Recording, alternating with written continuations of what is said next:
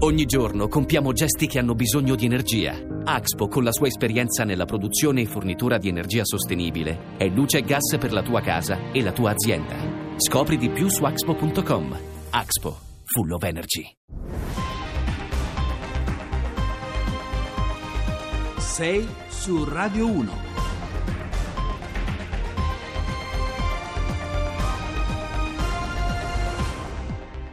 Bentrovati a 6 su Radio 1, buongiorno, mercoledì 8 novembre, sono le 6 e 7 minuti al microfono come sempre Giovanni Acquarulo, dopo il pieno di politica dei giorni scorsi con i tanti temi, le chiavi di lettura, le scelte dei partiti che matureranno dopo le elezioni siciliane, abbiamo scelto oggi temi apparentemente minori e tuttavia credo al centro di un dibattito che ci racconta un pezzo importante del nostro paese. Ci occuperemo di maltempo che di fatto in queste ore ha segnato e sta segnando un passaggio molto brusco all'autunno dopo una lunga stagione di siccità e con il maltempo lo sappiamo si riaffaccia purtroppo uno dei mali endemici dell'Italia, il dissesto idrogeologico geologico del nostro territorio, ma parleremo anche di autovelox e dello stop al passaggio delle grandi navi a Venezia, nel bacino di San Marco, e poi di sicurezza informatica perché avremo con noi il programmatore che pochi giorni fa ha violato il Tor, cioè il software per navigare in segreto sul web. Di questo e di altro ancora discuteremo insieme, come sempre, con le voci e il contributo dei nostri ospiti e quindi, come sempre, vi voglio ricordare subito i nostri contatti e gli indirizzi social per interagire e scriverci le pagine Facebook e di Twitter di Radio 1 Rai su Facebook e sul sito di Radio Rai. Siamo anche in diretta streaming con la nostra radiovisione. L'hashtag sempre su Twitter 6 eh, su Radio 1 con il 6 e l'1 finale scritto a numero e infine il nostro contatto telefonico per sms, messaggi whatsapp e anche messaggi vocali, il numero lo ricordiamo è il 335 699 2949. Siamo qui, vi aspettiamo. 6 su Radio 1. Allora, cominciamo dal tema sulla carta più astratto, più ostico e più difficile da avvicinare. Proveremo a farlo con parole semplici e tuttavia, come vedremo, è un tema che va dritto al cuore delle nostre vite iperconnesse. Sì, perché pochi giorni fa una piccola azienda italiana di sicurezza informatica ha violato Tor, cioè il sistema più usato al mondo per navigare e comunicare in forma anonima via web. Una rete crittografata, come si dice in gergo, e cioè una rete protetta di cui fanno parte almeno 3 milioni di utenti nel mondo e che consente a chi naviga o spedisce messaggi di non lasciare tracce digitali. Potete immaginare quanto eh, di questa sorta di comunità segreta possano far parte sia da un lato dissidenti e attivisti in lotta contro regimi autoritari, ad esempio, sia chi si nasconde per gestire invece al meglio traffici illeciti di chi compra, ad esempio, e vende armi o droghe o carte clonate o oggetti rubati. Proveremo allora a illuminare questo mondo nascosto con Filippo Cavallarin, 35 anni, programmatore veneziano e amministratore dell'azienda informatica We Are Segment, uno smanettone, per quanto mi riguarda è un grande complimento, complimento che appunto è riuscito a penetrare questo sistema di comunicazione super blindato. Cavallarin è con noi al telefono, buongiorno e grazie. Buongiorno a voi.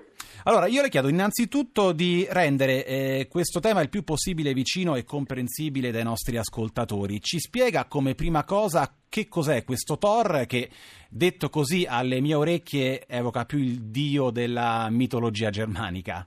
Chiaro, immagino. Allora, è una, una rete all'interno di Internet, quindi una sottorete dentro Internet, che consente a chi ci si collega di accedere ai dati presenti in Internet in maniera anonima. Quindi, eh, faccio un esempio, da casa ci si collega prima alla rete Tor tramite un software gratuito e tramite la rete Tor si accede liberamente ad Internet. Questi accessi ad Internet però non lasciano tracce. Non è possibile per chi analizza il traffico identificare la sorgente dei messaggi o degli accessi ai dati.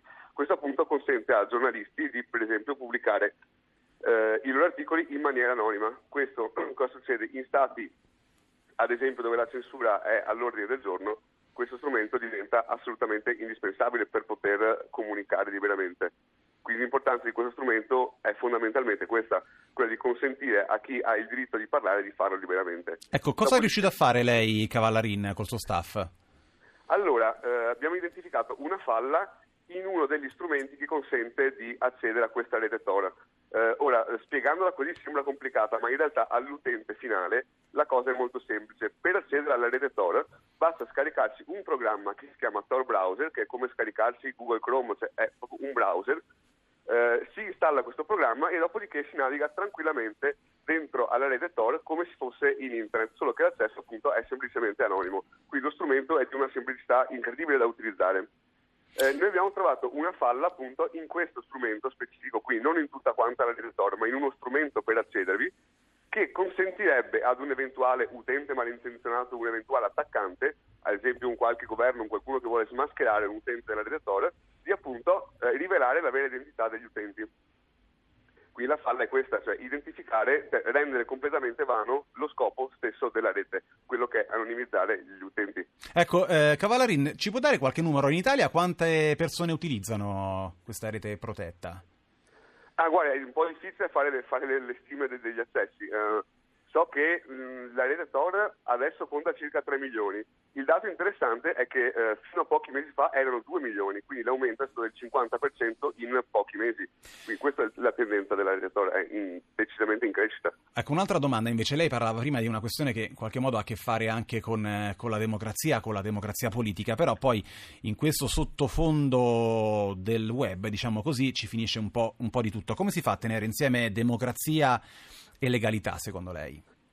Eh, questa è una bella domanda. Eh, questa è una bella domanda. Io mi sono risposto così. Eh, chiaramente il bene e il male c'è dappertutto, ma eh, se dovessi, mh, mm, se avessi la possibilità di arrestare 10 spacciatori di droga, però dovessi uccidere una persona, lo farei, cioè la, la vita di una persona vale l'arresto di 1, 2, 100 spacciatori di droga? Secondo me no, la risposta è questa. Cioè quando si mette a rischio la vita delle persone e eh, dare in mano ad esempio a un governo la possibilità di smascherare qualcuno e come finisce poi non lo so, eh, la, la, risposta è venuta abbastanza semplice. Cioè non, non c'è chiaramente la, la risposta assoluta, sta un po' alla... Certo, è una questione eticamente anche molto molto molto complessa. L'ultima domanda per lei, Cavallarine. Noi lasciamo decine di tracce digitali ogni giorno, ogni nostro passaggio viene archiviato e diciamo può essere sfruttato per mappare chi siamo e quello che facciamo. Io penso soltanto alla pubblicità che ci ritroviamo ad esempio su Facebook dopo aver cercato qualcosa su Google o su Amazon. Con lo stesso meccanismo è possibile appunto raccogliere informazioni decisamente anche più private con pochi clic sugli abitanti di un'intera nazione. Quali sono i rischi da questo punto di vista che corriamo? Eh, I rischi, ehm, beh, il, il, fatto che, uno, che, si punti a controllare le, le, le, persone, controllarle per il bene e per il male, mi sembra che la tendenza sia abbastanza chiara.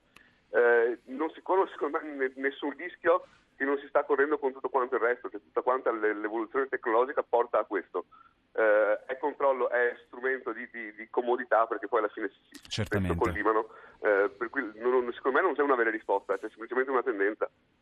Quindi diciamo comunque il tema è quello diciamo, delle, dell'ingerenza di aziende private o di controlli statali, soprattutto nei paesi come ricordava lei dove non sono garantiti standard democratici. Qui da noi esatto. la situazione è un po' differente ovviamente. Decisamente sì, sì, sì, certo. Va bene, allora Cavallerini, io la ringrazio e le auguro buona giornata e vedremo poi anche gli sviluppi di questa notizia prossimi, nelle prossime settimane, nei prossimi mesi. Quindi buon lavoro a lei.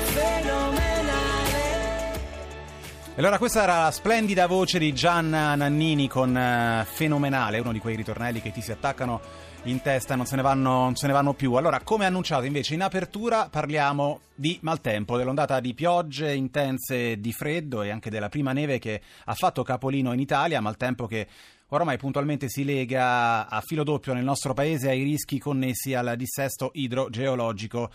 Allora facciamo subito un punto con Federico Fierli, climatologo del CNR, collegato con noi al, al telefono. Buongiorno. Buongiorno. Allora, qual è il quadro e cosa dobbiamo aspettarci nelle prossime ore? Ma, eh, dunque, il quadro è quello di, un, di un'instabilità e di un, eh, come avete detto, di una, di una condizione di maltempo eh, diffusa e, e persistente. Eh, che è una condizione autunnale, quindi siamo, diciamo, è finito finalmente il periodo di, di siccità, di, esatto. di caldo e di, e di, assenza di pioggia prolungato che dire, ormai durava da, dalla primavera scorsa, in buona sostanza, e siamo entrati in una, in una differente diciamo, stagione meteorologica climatica. Allora, eh, Giorgio via WhatsApp ci, ci dice che bisogna smettere di definire maltempo gli eventi piovosi. La pioggia ha una chiara funzione primaria nel ciclo della vita. Sicuramente siamo d'accordo, però qui il tema è sempre purtroppo legato invece alla questione del dissesto. Ecco, la Campania è la regione più in difficoltà in queste ore, penso in particolare ai danni che si registrano fra la costiera sorrentina e quella malfitana, ma non solo, dove piove e ha piovuto incessantemente per ore. Fierli, cosa possiamo dire in particolare per le province di Napoli e Salerno? Ma allora, eh, dunque, per quanto riguarda le previsioni meteorologiche, eh, allora, effettivamente è importante, eh, è importante attenersi a, a, quello che, diciamo, quello che è l'allerta che è stata diramata. Eh, è la, è previ, sono previste delle precipitazioni, delle precipitazioni intense. Come giustamente, eh, come giustamente, ha detto, ci sono due cose da sottolineare. Cioè, la questione del rischio eh, non è solamente la quantità di, di, pioggia che cade, ma dipende anche dove la pioggia, dove la, dove la pioggia cade per cui, il, per cui le, le, condizioni di allerta dipendono anche dal, dalle condizioni di dissesto idrogeologico e, dal, eh, e dalle, condizioni, dalle, condizioni, del terreno. Eh, possiamo certamente aggiungere un altro punto eh, che però eh, dire, prescinde e va oltre eh, quello che, sono, eh, diciamo, quello, che è il quadro di una, diciamo, di una settimana autunnale con, con, maltempo e come giustamente diceva l'ascoltatore finalmente con delle piogge che sono dire, fondamentali per, per l'equilibrio del ciclo dell'acqua. Dobbiamo tenere conto che questo tipo di eventi, cioè del, degli eventi di, eh, di precipitazione eh, potenzialmente intensa, eh, sono, eh, sono, più probabili e saranno più probabili in un quadro di cambiamento climatico. Eh, sappiamo che anche la Commissione europea, le, le, l'Intergovernmental Panel for Climate Change, eh, numerose regioni hanno già un piano di, adattamento al cambiamento climatico e sappiamo che dobbiamo fare in modo che i nostri territori eh, siano più, più, preparati a questo, di, eh, a questo, tipo di, forzante e a questo tipo di pressione. Quindi, come abbiamo visto quest'estate, eh, dei periodi siccitosi più prolungati, eh, dei periodi caldi più prolungati e come ormai vediamo da eh, dire, numerosi autunni a questa parte, la possibilità di avere delle precipitazioni, degli eventi precipitativi, degli acquazzoni, attenzione, non bombe d'acqua, eh, come, come, spesso erroneamente, vengono erroneamente definiti. Pierri, io la fermo un istante, la ringrazio sì. perché sarò molto chiare, mm, chiaro. Noi abbiamo al telefono anche ora il sindaco di Positano. Positano, ricordiamo, una gemma della costiera malfitana, una straordinaria attrattiva turistica a livello globale. Il sindaco Michele De Lucia. Buongiorno De Lucia, lei ieri parlava di una Buongiorno. situazione drammatica legata al suo comune. Come è andata la notte? Ma la notte è andata meglio perché, come dicevo ieri, siamo riusciti veramente con un miracolo a sbarcare dei mezzi via mare abbiamo scavato tutto il giorno e buona parte della notte siamo riusciti a fare questo canale per far eh, defluire l'acqua. Noi siamo già su strada, tra un quarto d'ora, 20 minuti riprenderemo a scavare.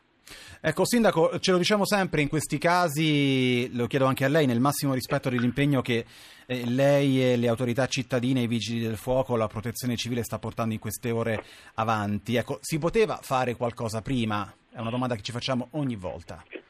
Uh, hanno fatto un po' di precisazioni perché, ripeto, non solo Positano, ma tutti i paesi colpiti da questo temporale che, come dicono tutti, insomma, è stato un temporale quasi normale, uh, è stato il problema degli incendi, incendi boschivi che hanno distrutto la nostra montagna, la montagna del Faito, la montagna del Vesuvio e eh, chiaramente i paesi a valle di questi incendi hanno avuto problemi serissimi annunciati, ho fatto incontri in prefettura più di una volta in Regione Campania, l'avevo già preannunciato perché noi non così, ma nel 2012 che abbiamo, abbiamo avuto degli incendi più o meno simili, inferiori a quelli di quest'anno, abbiamo avuto quasi gli stessi problemi, per cui era eh, però che cosa fare? Eh, Quindi il tema della siccità, allora, il tema della la siccità... cattiveria umana di chi incendia, perché poi ho sentito, eh, dire la verità, più che sentito mi hanno riferito che qualcuno parla di dissesto, parla di incuria del territorio. Va bene Sindaco, io la ringrazio, è molto chiaro il tema della siccità come si lega ora anche alla questione del dissesto e dei problemi legati al maltempo. La devo salutare, ora c'è l'onda verde, noi torniamo subito dopo.